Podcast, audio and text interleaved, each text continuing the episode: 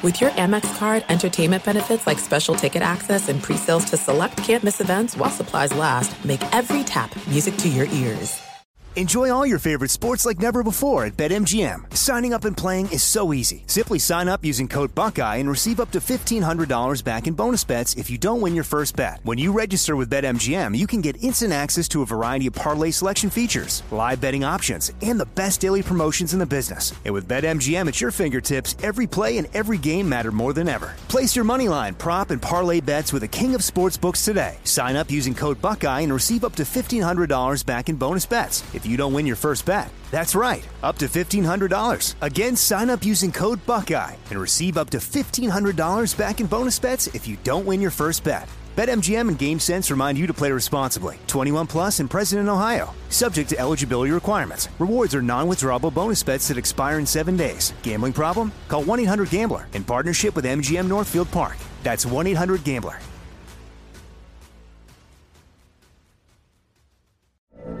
From BBC Radio 4, Britain's biggest paranormal podcast is going on a road trip. I thought in that moment, oh my God, we've summoned something from this board. This is Uncanny USA. He says, Somebody's in the house, and I screamed. Listen to Uncanny USA wherever you get your BBC podcasts, if you dare.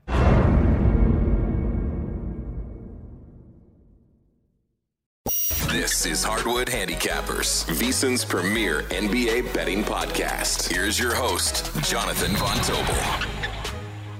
What's up, everybody? Welcome in. Hardwood Handicappers is back for the NBA season. We are just a couple of weeks away from tip off for the 2022 2023 season. Cannot wait. It's going to be absolutely fantastic. And with that, Hardwood Handicappers is back in your life with a little bit of a new format.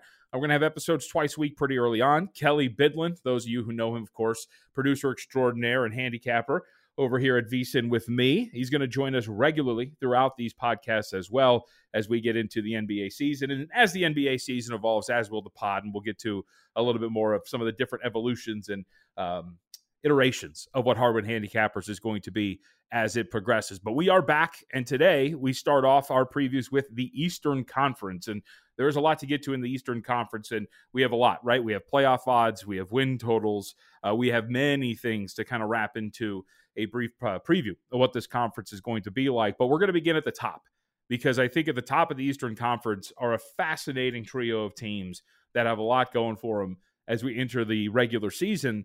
And I think the most intriguing team at the top, and which is where I wanted to begin, is the Philadelphia 76ers, a team that in the offseason – I came away fascinated by because of the offseason that they had, and even more so as you dive into what exactly the Philadelphia 76ers did.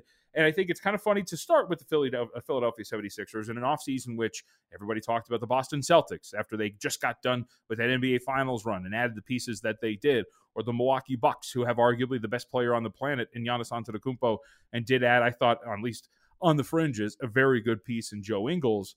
But I wanted to start with Philadelphia because I do think that if there is a peak to be had, if everything hits the way that these teams expect them to do, or if the perfect, I guess you call it the perfect season, not perfect as in terms of record, but at least in terms of all the pieces that you add, hit at all the right cylinders, I think the Philadelphia 76ers have one of the highest ceilings in the Eastern Conference if all of those things come perfectly together. So let's roll through first what this offseason looked like for Philadelphia, and we'll get into win total and why I think these pieces really work together. But we'll start with the additions. PJ Tucker is obviously the biggest name that the Philadelphia 76ers add, of course. Tucker is a fantastic power forward. We know how good he is at shooting corner threes, a awesome defender for a team that needed on ball defenders. Wonderful addition for the Philadelphia 76ers. De'Anthony Melton, Danuel House, Montrezl all come over in the offseason as well. I think Melton, of those three, the most important aspect because backup guard was one of the biggest holes on this roster for the Philadelphia 76ers. And they had a 10 point per game scorer who was a really, really good addition at times when he was out there on the floor for the Memphis Grizzlies a season ago. But where you start here with Philly overall, outside of the additions, is how good the top of this roster is. For those who don't remember, when Joel Embiid and James Harden were on the floor together last year, this is one of the most efficient offenses in the NBA and one of the most, like I would say, dominant offenses in the NBA. With those two on the floor together last year in the regular season, The offense averaged 124.1 points per 100 possessions, had a plus 15.8 net rating. It was devastating what it was able to do to the opposition. And those two are going to be a little bit more comfortable together. They have a full off season together. And what this starting lineup could potentially be with those two on the floor, with PJ Tucker spacing the floor from the corners, when you have a guy like Tyrese Maxey who came along very strongly in his second year, they're going to be one of the deadlier offensive teams in the NBA, both in the regular season and in the postseason. And as you'll kind of understand as we go through some of these podcasts and we preview these from a preseason standpoint, there is a difference between handicapping regular season teams and postseason teams. But I do think Philly is one of those rare breeds where they check the boxes for both a dominant regular season team and a championship contender. And those are few and far between, as you'll hear throughout these preview episodes. But when you put everything together for the Philadelphia 76ers, when you talk about one of the better starting lineups in the NBA, didn't even mention Tobias Harris and what he's able to do as a jump shooter and, of course, just score overall, somebody who can get his own bucket. When you have PJ Tucker and his ability to defend and space the floor, all of these guys come together, I think, to project as one of the best regular season teams in the NBA. And if you look around at the market for the Philadelphia 76ers, you see a team whose win total is at about 50 and a half. It's the best price for those of you who want to bet them over. Some markets have them as high as a 51 and a half. But over at like DraftKings, for example, when you're talking about a 50 and a half with a modest minus 120 price for Philadelphia, that is, I think, a tremendous win total to invest in playing over. And when you search the market as well, because for me, when it comes to the Philadelphia 76ers, you really want to get in that buy, that buy price of about 15 to 1 or so. And that is available. You can get them at FanDuel at about 16 to 1 is the best price I saw that was over at FanDuel. Uh, PointsBet has them at 15 to 1 as well. DraftKings is in that range too. But 15 to 1 was my buy price. And buy prices are always what you want to set with a lot of these futures. This Philly team is legitimate. This is a team that is going to be very good on the offensive end of the floor and is going to be among the best in the Eastern Conference. And that isn't to say when you get into some of these previews, he tends to be overly positive. There's going to be flaws for Philly defensively. When you look at their backup center position, for example, there is no true big. Montrezl Harrell's a little undersized and he's not a rim protector. He's very good on offense, but he's not a good defender. There are going to be issues with Philly, but there is no perfect team here. But when you put all of these things together for the 76ers, I can't help but start an Eastern Conference preview with one of the teams that I am most intrigued about and most excited about because I do think the market, even with 50 and a half as a win total, I just don't think that there's really enough respect for a Philadelphia 76er team that has a lot of potential here when it comes to the grand scheme of things in the NBA. And, and that's where I wanted to start at the top. Now, I mentioned the trio of teams when it comes to the Eastern Conference because it is Philly, it is Milwaukee, and it is Boston. But when you look at the two teams outside of Philly that we're talking about here, when it comes to Boston and when it comes to Milwaukee, there are certain things that are going to hold them back to a certain extent at the start of the regular season where investing in them to go over their win totals, which are relatively high, or investing in them at the beginning portion of the year to uh, win a championship when you can probably get some better prices as the year goes along because there are some potential slow starts on the horizon for both of these teams. There's really no path there, I think, to invest in them positively at the beginning of the year because there's going to be better opportunities to be had. So let's start with Boston, for example. Uh, because Boston is a fascinating team in their own right, right? They're coming off of an Eastern Conference championship. They were, if you look at from the uh, portion of the year where they were 18 to 21 and onward, they were one of the best teams in the NBA uh, when it came to uh, net rating, defensive rating at the end of last year, and they project to be just that similar team when you have a lineup of Marcus Smart, Jaylen Brown, Jayson Tatum, Al Horford, and Robert Williams, that one being one of the most dominant statistical lineups in the NBA a season ago, that is going to be something that is going to project to be a very good team. However, Robert Williams is going to be unhealthy as the year begins. He is going to miss about eight to 12 weeks when he uh, recovers, as he recovers from this knee procedure. So that is one of the key pieces for the Boston Celtics who's not going to be available at the beginning of the year. For those who don't remember, Robert Williams was the key for the Boston Celtics to actually really turn things on after they got off to that really slow start. Al Horford, excuse me, Al Horford. It, it involves Al Horford. Um, but Ime Udoka took Robert Williams and shifted his defensive assignments with Al Horford. Instead of putting him in pick and roll actions, he put Robert Williams off the ball. Al Horford took more of those pick and roll actions from a defensive standpoint, and it changed their defense around. Robert Williams is a rover. He went around, he blocked shots, he helped on uh, at the rim. It was incredible what he was able to do for them defensively. He's out for eight to 12 weeks as we move into the regular season. That hurts a team, right? In terms of its depth, obviously. And especially when you look at the backup center position to the point where the Celtics had to go and get Blake Griffin in the offseason to kind of offset some of those issues they have at center behind Al Horford.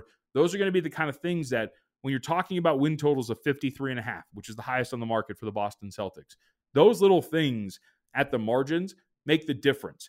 So when I come into a pod and we're talking about, hey, the Boston Celtics under, for example, on 53 and a half, a recommended win total for the Celtics, a lot of people take that as, oh, you're fading Boston. You don't think they're any good. But that's not really the case. What the case is, is that when you're talking about little things like that that make the difference between one or two wins, you want to invest more in under 53 and a half because this is already a very highly valued team by the market coming into the year.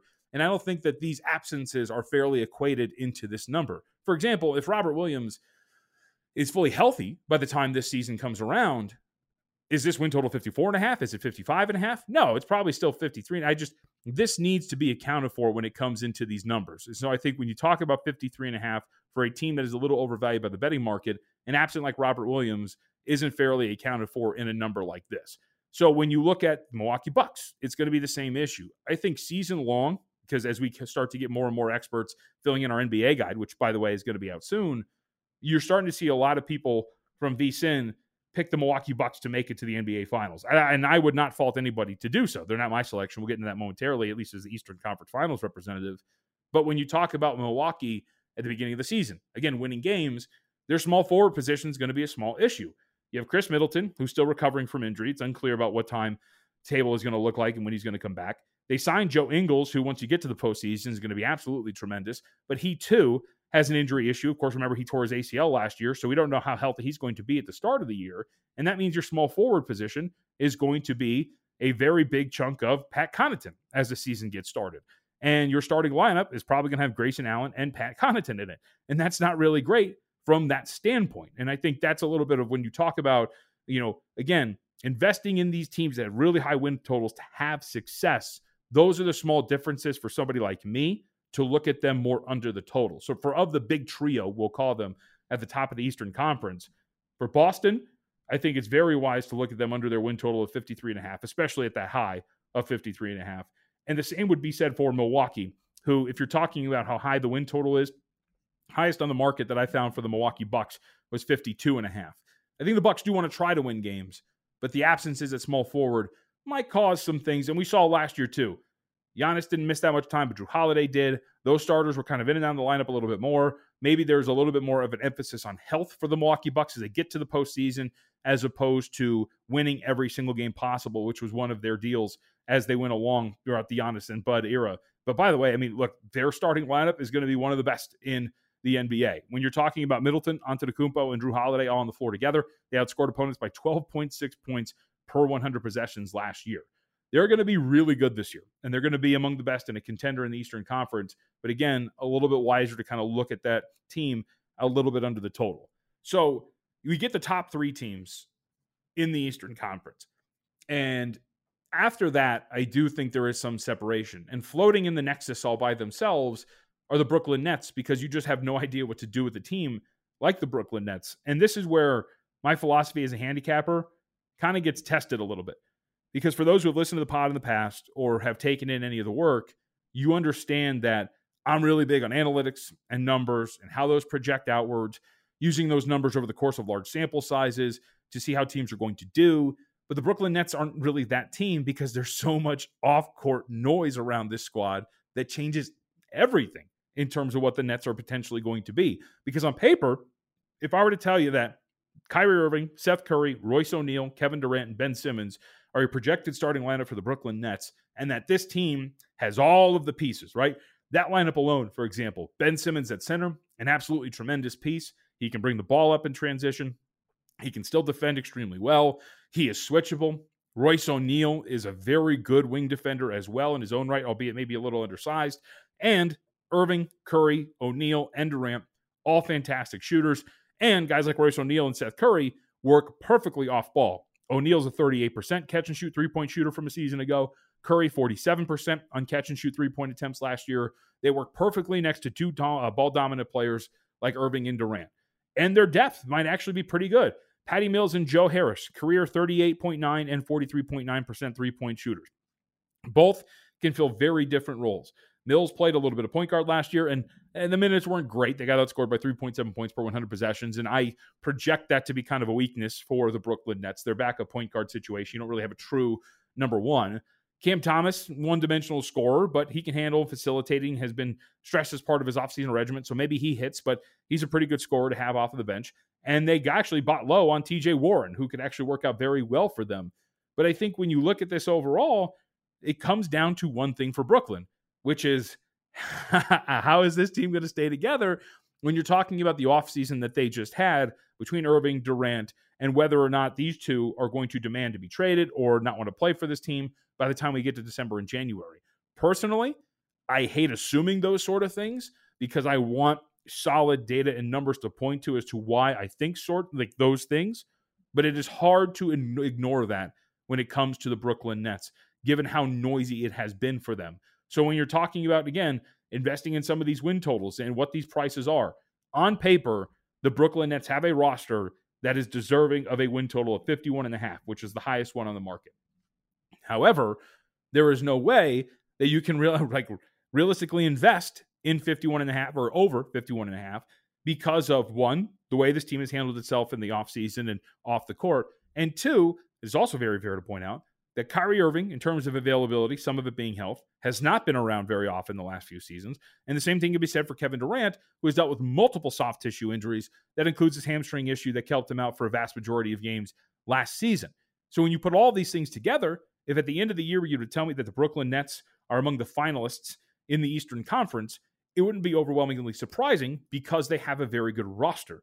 But to say that I'm going to invest in them to win 52 plus games this season, I think is somewhat of a fool's errand. So, very much in favor of looking at the Brooklyn Nets underneath their win total. And that's where you kind of get into the rest of the Eastern Conference. And there's three teams again as we kind of bring these teams into groups and we're breaking this down into tiers when it comes to our Eastern Conference preview. The, the three teams that I think we should talk about all together right now would be two teams which made some really big offseason noise in Atlanta and Cleveland, who, of course, traded for DeJounte Murray and Donovan Mitchell, respectively and the Miami Heat, who were the top overall seed in the Eastern Conference a season ago. But I kind of wanted to start with, of those three, I wanted to go with Atlanta because I think one of the more important things as a handicapper is to be willing to change your mind when presented with more information or studying a little bit more on some of these teams. And Atlanta was one of those because for me, when I came into this process, I did think that initially on the surface, DeJounte Murray and the Atlanta Hawks and Trae Young, that was going to be a fit that didn't really work out that well, right? The general thought that you hear from everybody is, ah, oh, there's only one ball, it's two ball dominant guards. DeJounte Murray's not going to work off a ball because he can't really shoot. But when you actually take into consideration all of the pieces here for Atlanta, there is a lot to like about what the Atlanta Hawks really bring to the table here. First off, if you look at their projected starting lineup, you have Trae Young, obviously, you have DeJounte Murray, obviously. Then you get DeAndre Hunter, John Collins, and Clint Capela. If you have a healthy season from DeAndre Hunter and you get a full, you know, we'll call it full season, but you know, 65 plus games from Clint Capela, and you get a full season from DeJounte Murray, those are three legitimately good defenders at their respective positions. Now, all of a sudden, a team in Atlanta, which last season finished 26th in non garbage time defensive efficiency, giving up 114.8 points per 100 possessions, and had the 14th best net rating despite having the second best offensive rating in the league. Well, now all of a sudden, if you can raise the floor on your defense with three legitimate defenders in your starting lineup, well, this team becomes much more effective because this offense is going to be good. Trae Young quietly had one of the best seasons in the NBA a season ago 28.4 points, 9.7 assists per game, and a career high 1.21 shots, uh, points per shot attempt. And alongside a guy like DeJounte Murray, that's really going to work out because I think a lot of people think, hey, playing off ball, you got to be able to shoot the ball extremely well. And Murray was a 36% catch and shoot three point shooter a year ago. But that's not necessarily the case. If you're DeJounte Murray, you can attack closeouts, you can cut, you can move off ball. There are so many other things that really work when Trae Young is on the ball. And when Trae Young's off the ball, well, Trae Young was a very good catch and shoot three point shooter last year. Now, it was a minuscule sample size because he was on ball like 99.9% of the time, but Trae Young is still an effective off ball shooter and he should be able to move extremely well. Those two are going to work together. They are. And then when you take into account Hunter's ability to defend, Capela's ability to rebound and defend the rim, John Collins' ability to play off ball and score and work really well with Trae Young, all of a sudden this starting lineup has a lot of potential. And the depth is pretty solid too. Bogdan Bogdanovic has been great since joining the team. He's improved the team's net rating when he's on the floor each season. That includes a career best plus 5.8 efficiency differential last season. He's also an awesome shooter, 47.3% on corner three point attempts. Onyeka Okongwu has shown incredible improvement last season. Him on the floor, the Hawks were plus 4.9 per 100 possessions. And he's got a great knack for offensive rebounding, 12.3% in terms of an individual offensive rebounding rate, and a 3.2% block rate when he was on the floor. I think if you're complaining about something when it comes to this team, there is a drop off after their top seven or eight. Aaron Holiday is on this roster as probably the backup point guard. His brother's on this roster as well, which I think he's a sneaky good pickup. But I think when you evaluate what Atlanta is, this team is much better on paper and built for the regular season than given credit for. And it tied into a couple of futures that I've played here in the Eastern Conference. And it ties into the Miami Heat, you know, one of the three teams that we're going to talk about here. Miami got worse in the offseason, right? Miami lost PJ Tucker. They are projected to play with a very undersized lineup. They're already throwing out the fact that uh, one Caleb Martin is going to start a power forward for them, and Caleb Martin is six foot five, and uh, we'll call him svelte for a six foot five guy. He's not a power forward. Jimmy Butler has already shot down the notion of playing power forward. So this team comes in. Think about their starting lineup. We're talking about six foot Kyle Lowry, six foot five Tyler Herro, six foot five Caleb Martin, six foot seven Jimmy Butler, and even Bam Adebayo as their center, somewhat undersized at six foot nine. It's a really small lineup for the Miami Heat, and that makes them switchable. It makes them a really solid defensive team. Butler and Adebayo and Lowry are all very good defenders. Tyler Herro is not, but they are so good with their switching and their communication and help defense that they'll be able to make up for Tyler Herro in this starting lineup. And Martin has proven to be very good in that regard as well. But I think when you talk about being undersized against some of these bigger teams that they're going to run into, uh, when you talk about the lack of depth in this bench for the Miami Heat, because that's one of the things that is really going to hurt them.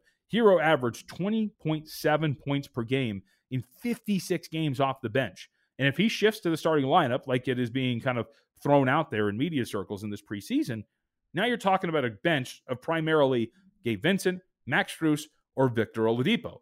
And while somebody could point to Victor Oladipo and say, you know what, Oladipo is probably that guy. He's going to be the bench scorer. Well, guess what? When he got to the postseason, because remember, he only played eight games in the regular season, his efficiency dropped off the side of a cliff. We're talking about postseason averages of 10.6 points per game and 0.973 points per shot attempt. That's horrific, by the way. If we're talking about efficiency and points per shot attempt. So, how's he going to look over the course of a regular season? So, when you put this all together, and that's why I wanted to tie in Atlanta because they are division rivals. One of the win total bets I have made is Miami under 49 and a half. I think when you account for the improvement of teams that we've already talked about, like the Philadelphia 76ers, as the season progresses, Milwaukee and Boston, and still those are two like rated opponents, are going to be very hard to play against when they meet them throughout the course of the regular season. The fact that one of their division rivals has taken a legitimate step forward in terms of their improvement, I think that this plays two ways for futures here. One, betting under Miami's win total of 49 and a half and correlating that to Atlanta winning this division which the best price you can find out there about plus 170. Those two things obviously go hand in hand somewhat. I think that that is the way that I wanted to play this south the southeast division because I do think that those things when you project out when you look at both of these teams has a very uh, is much more probable that it happens than what the current market says, which has Miami as an odds-on favorite to win that division, which I think is very much too high given the improvements that we have seen from the Atlanta Hawks on paper and what I think is going to actually transpire out there on the court. Now, the other team that made headlines, and they're not part of the Southeast, but it's one of those big trade to uh, those one one of those teams that made a big splash in terms of acquisitions. That would be the Cleveland Cavaliers, and of course, Donovan Mitchell comes over for Cleveland. Very intriguing fit with him and Darius Garland, along with one of the best defensive front courts in the NBA. That, of course, would be Evan Mobley, Jarrett Allen, and you start there with Cleveland. Defensively, Cleveland was it was astonishing looking what they were able to do defensively when we're talking about Evan Mobley and Jarrett Allen. How about some of these numbers? When Jarrett Allen and Evan Mobley were on the floor together last year, Cavaliers, 105.7 points per 100 possessions allowed. Opponents shot 54.4% at the rim and 87.8 points per 100 plays in half court settings for their opponents in those possessions. All of those numbers defensively ranked in the 94th percentile or better, according to Cleaning the Glass. it's it is wild. It's wild how good those two were defensively when they were out there on the floor together. Elite, like with a capital E on both ends, if you want. But what's interesting about those numbers is despite having elite defensive numbers across the board with those two, their net rating was only plus 2.9, which is not that good considering how great those defensive numbers were because their offense really struggled at times. And that's where Mitchell comes in. Mitchell with Darius Garland, who was literally their only creator at times last year, and injuries were part of that, is really going to help that out. Obviously, Mitchell is a dynamic scorer. He is a ball handler. He can facilitate. Him and Darius Garland work very well together in a backcourt, right? So I think that's something where, like Darius Garland, he can play off ball, he can catch and shoot and hit three point shots, he can facilitate as well. So those are two roles that are really going to work very well together. But my pause here, and this is where I wrote about this in the NBA guide. It was actually one of, I think it's the cover story, which is all of these splashy moves when it comes to Atlanta, Cleveland, Minnesota, and Minnesota we'll get to next week when we talk about the Western Conference. While there are a couple of moves specifically for Atlanta and Minnesota that make them legitimate regular season I would say is dynamos, right? Like really good teams that are going to win a lot of regular season contests. There are not moves among those three that make them championship contenders. And for the Cleveland Cavaliers, I think this move does neither for them in at least when it comes to this season. Donovan Mitchell is still one of the worst defenders in the NBA. And you can get away for we can get away with that, right?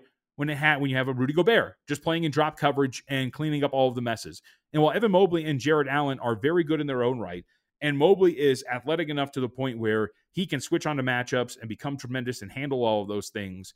You also have to be able to, and this is a, a line from Kevin Pelton of ESPN that I thought it was tremendous just because Evan Mobley can switch on to guys, you also have to be able to execute the switch on the other end, which means Donovan Mitchell switching off to somebody, and Donovan Mitchell switching off to somebody in the front court. And that's a mismatch that a lot of teams are going to go after throughout the regular season. They're going to go after it when it comes to the postseason. And that's just something that I think ultimately holds this Cavaliers team back. On top of which, if you look at their depth, that's kind of gross for the most part when it comes to production. Yes, Ricky Rubio is going to come back at some point, but uh, overall, you don't really like a lot of the production that's going to come off of the bench. Yes, Caris LeVert is here, but Caris LeVert is it's a fine isolation scorer, but he doesn't really move the needle in terms of giving you an adequate, I think, offensive production coming off of the bench. And they are very small at wing at the wing in an NBA which is littered with dominant wing scorers. Their best wing player right now, at least from a defensive and just matchup standpoint, basically, is Isaac Okoro, who is a non factor on defense, shot 35% from three last year, and is a non factor to the point where teams are regularly switching off of him, helping off of him, and it closes up that floor for that team. And if you want to do Cedi Osman as the other wing player, and the problem there is Cedi Osman is a turnstile defensively. So I think a lot of people, it's weird. I get the sense that in the offseason, people think that Cleveland is the more viable team and that Atlanta is the less viable team when it comes to the regular season. I come into this regular season thinking the opposite. I think Atlanta comes into this year as the more viable option to win a lot of regular season games, to win their division, to make it to a high seed. And we'll see what happens in the postseason, but I don't think they're really constructed for a postseason run. While Cleveland comes in, I think very much overvalued, and people not really realizing that while, yes, there are a lot of nice pieces here, as we talked about, Donovan Mitchell's weaknesses as a defender the lack of wing depth and just the lack of scoring depth overall on this bench will ultimately hold this team back. And now when you put that together with a win total of 47 and a half for a team that I think is going to be a play-in candidate, it very much I think spells playing an under there for the Cleveland Cavaliers as a whole. So when you look at the Eastern Conference, we kind of talked on, you know, knocked off some of the big boys there when it comes to the contenders and some of these trios that we're talking about, right? Um, when you look at all of the teams that we have discussed up to this point. So let's talk about some of these other teams that are floating in this nexus really quickly, because I think there's a couple of teams that I've been very confused by, and we'll wrap it up with some of the futures bets that I have, at least in the Eastern Conference. But the, really, the two, the one that's actually, I shouldn't say a couple. There's one team that is very confusing to me, and that would be the Toronto Raptors, because the Toronto Raptors are one of these squads that really just went into the regular season this year and we're like, now we're running it back. We're good. We have everything that we want. They're main acquisitions in the offseason Otto Porter Jr., Josh Jackson. And that's, I think, when you look at this right now, something that I don't love because while there are really high highs statistically and just things that you like narratively for Toronto, right? Their projected starters of Fred Van VanVleet, Gary Trent Jr., OG Anunoby, Scottie Barnes, Pascal Siakam, That is a lineup that is going to switch one through five. Yes, even little Fred Van VanVleet's going to switch. It is extremely long. It is wildly athletic. They are going to be among the best defensive teams in the NBA, and they are going to be best, uh, among the best transition teams in the NBA, both offensively and defensively. The problem that I have with Toronto, and I'm very much in the minority of this when I take in a lot of NBA content, is, and, and this is where I kind of get confused, and to kind of expand on the confusion thing. I wonder if I am looking at a team like Toronto and perceiving what could be weaknesses in the postseason as weaknesses that won't really be exposed over the course of the regular season. So, what I mean by that is my biggest problem with this team is their half court offense. If you look at the Toronto Raptors over the last few seasons, they have consistently been very poor in half court settings, and it has held them back. In overall non garbage time offensive efficiency, Toronto finished 16th last year, 112.9 points per 100 possessions. And what was supposed to be their best lineup, the one that I mentioned just now, only put up 109.6 points per 100 possessions. And if you whittle that down to their half court offense, it gets even worse. They were 26th in half court offensive efficiency last season, an offensive rating of 91.3. And their most used lineup, which is again the starting lineup that I that I talked about there, their offensive rating in half court setting was 94.4.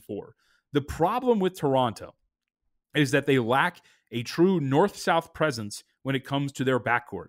There is no guy who is going to go out there and attack the rim, get within four feet of the basket, and draw free throws.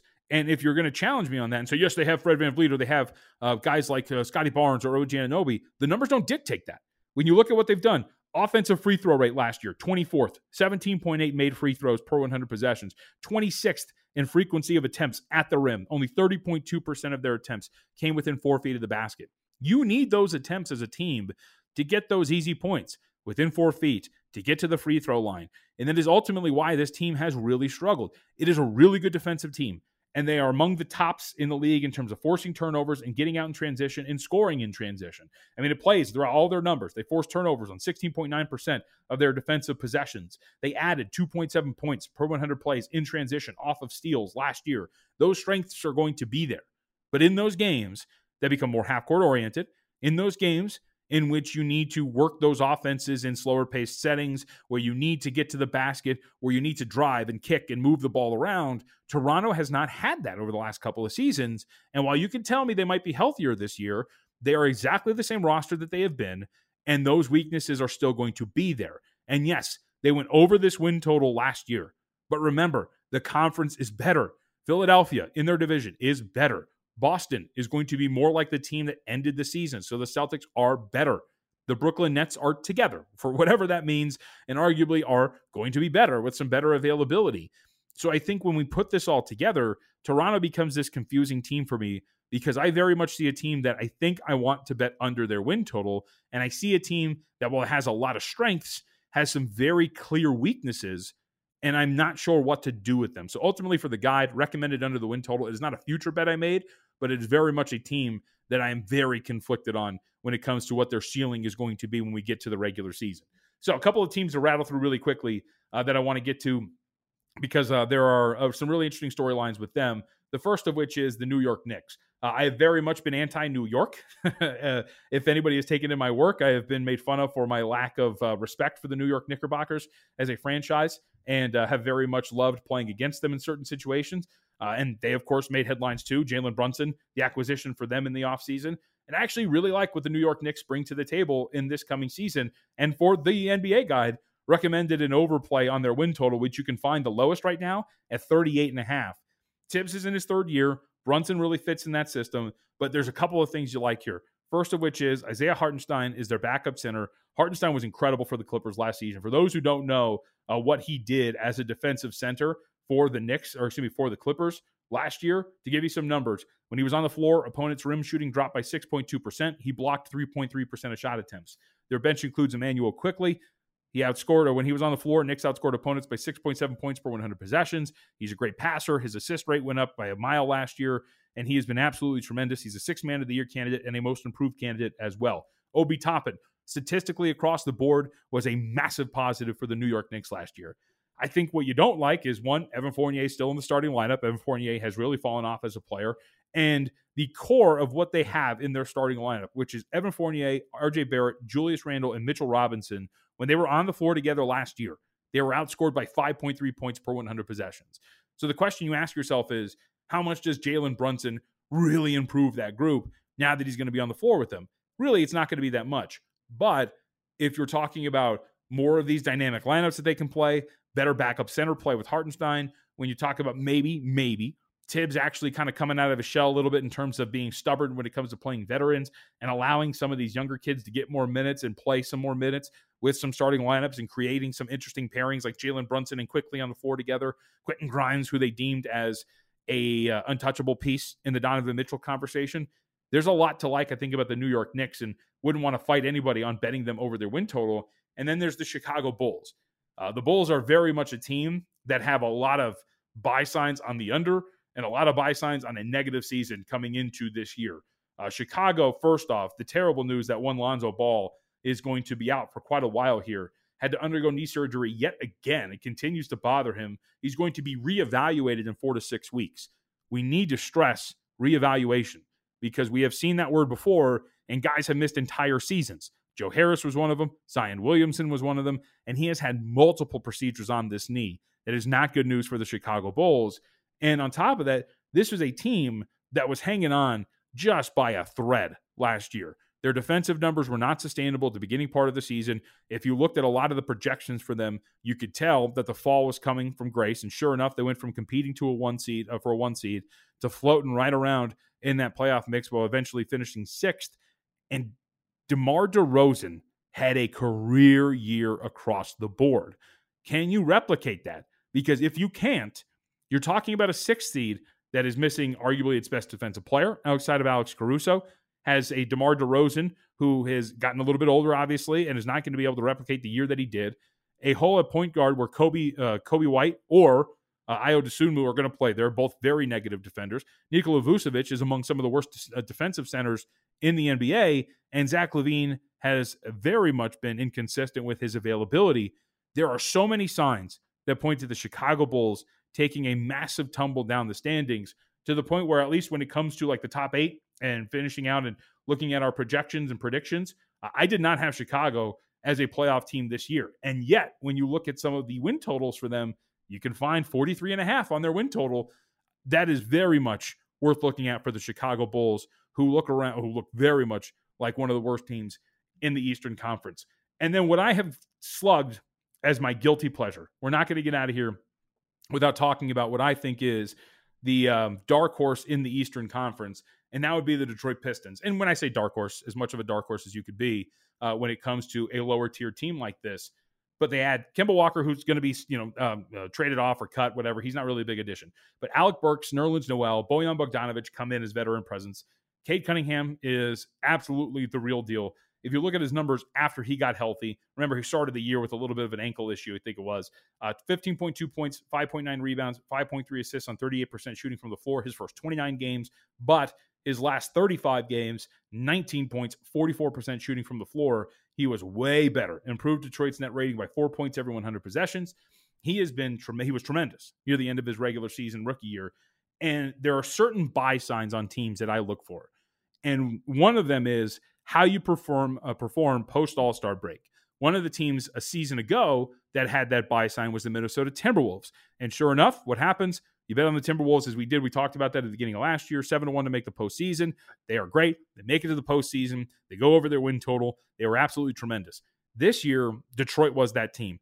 While they finished the uh, post All Star break, the last 24 games, 10 and 14 straight up, they were 18 and 6 against the spread. At one point, they had covered 10 straight and 14 of 15 contests, showing very good fight and maturity when it comes to such a young team. And now they had the perfect veterans around that mix to make this push here for a potential postseason spot. And when I say postseason spot, I'm talking about like competing for the 10th seed in the Eastern Conference with the likes of New York, with the likes of Washington, Charlotte. Those are the teams that they're going to be fighting for that spot with. But I very much think, and this is one of the big movers of the offseason, I bet them over 26 and a half on their win total at circa. It's up to 29 and a half now. I believe 28 and a half is still playable if you can out there and find it and it is still available in quite a few spots. But Detroit has all the signs of a team that is very much worth buying on as you kind of look ahead throughout the Eastern Conference and what they potentially could be.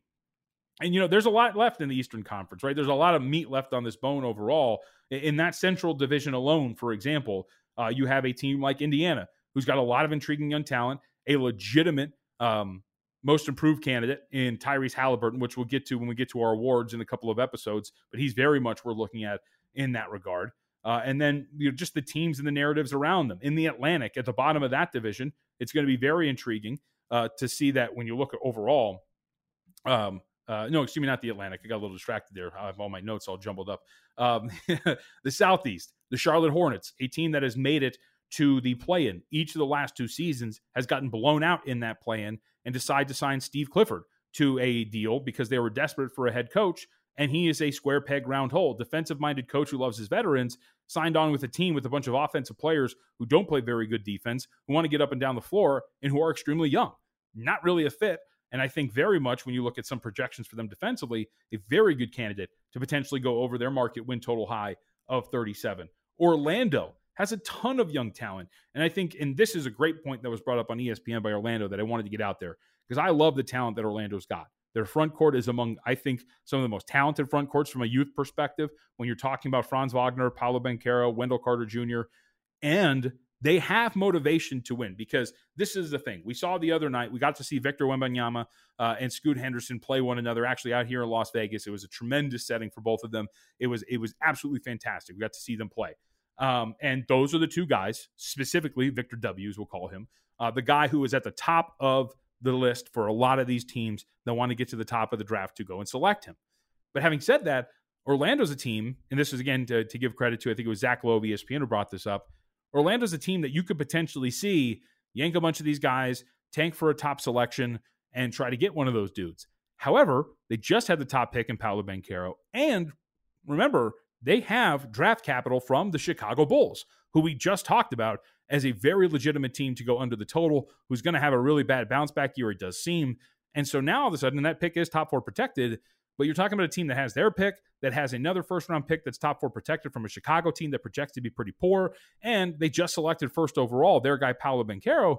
Maybe this is a team that's actually content with where they're at and with where all those assets are. And Orlando could very much be a team that is worth looking at over the total, considering the young talent that they have. Now, they do have a lot of injury issues, and that's part of the problem. Uh, when you look at the beginning of the year, Jalen Suggs is a little banged up. Um, Gary Harris is a little banged up. Markelle Fultz is as well. So you want to make sure that those guys are going to be around. But at the end of the day, there's a lot of talent there. And what about the Washington Wizards, who just spent all offseason acquiring B level talent and have a starting lineup that's actually kind of okay? Imani Morris, Bradley Beal, Will Barton, Kyle Kuzma, and Kristaps Porzingis. And remember, Bradley Beal was really banged up last year. And if he plays a full season, as much as you know a full season is nowadays over the course of an 82 game schedule, well, now all of a sudden you're talking about a team who market win total, the lowest is 34 and a half, who very much just wants to be in that play-in mix, is very much worth looking at when it comes to that regard in the Eastern Conference. So as a whole, some of the win totals and, and big futures that I played in this uh, Eastern Conference to recap really nicely here, put a bow on. Under the Miami Heat in terms of their win total. Atlanta to win the Southeast Division. You can get that at about plus 170 or so. And Miami, by the way, for under 49 and a half. You can find the Philadelphia 76ers, the win total I would recommend shopping for, of 50 and a half, and bet them over that win total as well. Uh, very much worth looking at in that regard. And under on the Chicago Bulls in terms of their win total, which the highest in the market is uh, 42 or 43 and a half, excuse me, and worth looking under there.